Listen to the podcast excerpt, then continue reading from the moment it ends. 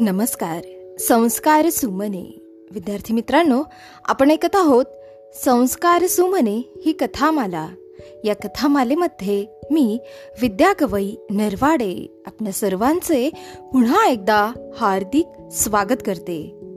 विद्यार्थी मित्रांनो आपण चांद बाबू ही उर्दू साहित्यातील बालकथा ऐकणार आहोत. चांद बाबू लेखिका अतया परवीन. चला तर मग ऐकूया. अरे हा पहा चांद बाबू. काळा काळा कुट्ट चांद बाबू. अशी थट्टा मस्करी करणे आणि टाळ्या पिटून त्याची टर उडवणे हा त्याच्या साथीदारांचा नित्याचा कार्यक्रम. कोणी म्हणे याचे नाव अस्वल बाबू असे ठेवावयाला हवे होते. कोणी त्यास काळा बाबू तर कोणी डांबराचा डब्बा असं म्हणत. मित्रांच्या या दररोजच्या हेटाळणीने चांदबाबू अगदी रडकुंडीला येत असे. कधी कधी तो इतका वैतागत असे की शाळेतून पळून जाणे त्याला अधिक आवडायचे. शिक्षकांकडे या संदर्भात तक्रार करूनही काही उपयोग होत नव्हता. सुरुवातीला थट्टा करणाऱ्या मुलांना शिक्षकांनी रागावून पाहिले. शिक्षाही करून पाहिल्या. पण त्याचा फारसा परिणाम त्या खोडकर मुलांवर झाला नाही. चांद बाबूला सतावणी अव्याहतपणे चालूच राहिली आणि ते नित्याचे होऊन बसले. आता तर शिक्षकच उलट चांद बाबूवर रागावू लागले. ते चांदबाबूला म्हणू लागले अरे आमच्याकडे तक्रार करण्यापेक्षा तुला ज्यांनी काळे बनवून पाठवले त्या परमेश्वराकडे का तक्रार करत नाहीस? शिक्षकांच्या या मिश्किल आणि उपरोधिक बोलाने तो अधिकच निराश होत असे. चांद बाबूच्या आईने मोठ्या प्रेमाने त्याचे नाव नौशाद अली उर्फ चांद बाबू असे ठेवले होते. मग हेच नाव रूढ झाले. आजूबाजूचे लोकही चांद बाबू या नावाने त्याला बोलावू लागले. नाव चांद बाबू पण रंग मात्र कोळशासारखा काळा. असेही उपहासाने म्हणायला ते विसरत नसत. चांदबाबू त्याच्या आईसाठी तिच्या काळजाचा तुकडा होता.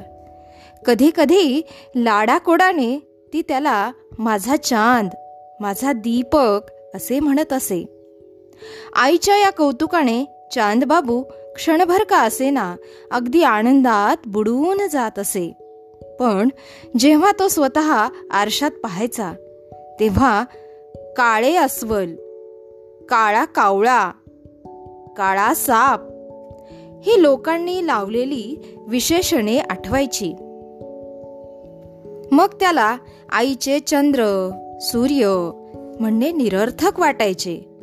जेव्हा तो स्वतःच्या रूपाचा अंतर्मुख होऊन विचार करी तेव्हा त्याला अतिशय दुःख होत असे.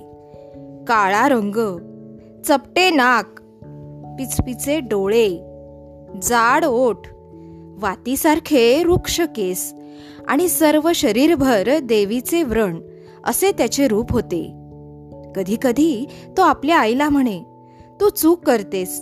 मी चंद्र सूर्य नाही अस्वलासारखा कावळ्यासारखा काळा आहे असे उद्वेगाने म्हणताना त्याचे डोळे पाण्याने भरत. अशा वेळी त्याच्याही त्याला प्रेमाने छातीशी कवटाळे. चांदबाबू म्हणजे त्याच्या आईचे सर्वस्व. तिला वाटायचे. इतर लोकांची चांद बाबूकडे पाहण्याची दृष्टीच चांगली नाही. जर का त्यांनी त्याच्याकडे बघण्याची दृष्टी माझ्यासारखीच ठेवली असती तर तो त्यांना नक्कीच सुंदर वाटला असता.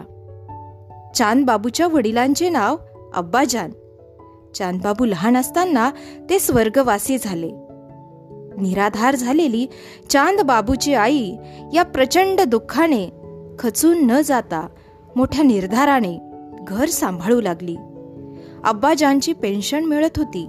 लहान घर छोटा संसार आणि मर्यादित गरजा. यामुळे खर्च विशेष नव्हता. मोठ्या उमेदीने तिने आपली सर्व शक्ती चांदबाबूवर खर्च करण्याचा मनोदय केला. तिचे एक स्वप्न होते. चांदबाबू खूप शिकेल मोठा होईल नोकरी करील मग त्याचे लग्न होईल. या स्वप्नपूर्तीनंतर आपण आपले उर्वरित आयुष्य सुख समाधानाने घालू. तिला वाटायचे चांद बाबूचा रंग काळा आहे यामध्ये त्याचा काय दोष? दोष तर नियतीला द्यायला हवा. विद्यार्थी मित्रांनो या ठिकाणी आपण थांबूया. उद्या पुन्हा भेटू गोष्टीच्या पुढील भागामध्ये. धन्यवाद.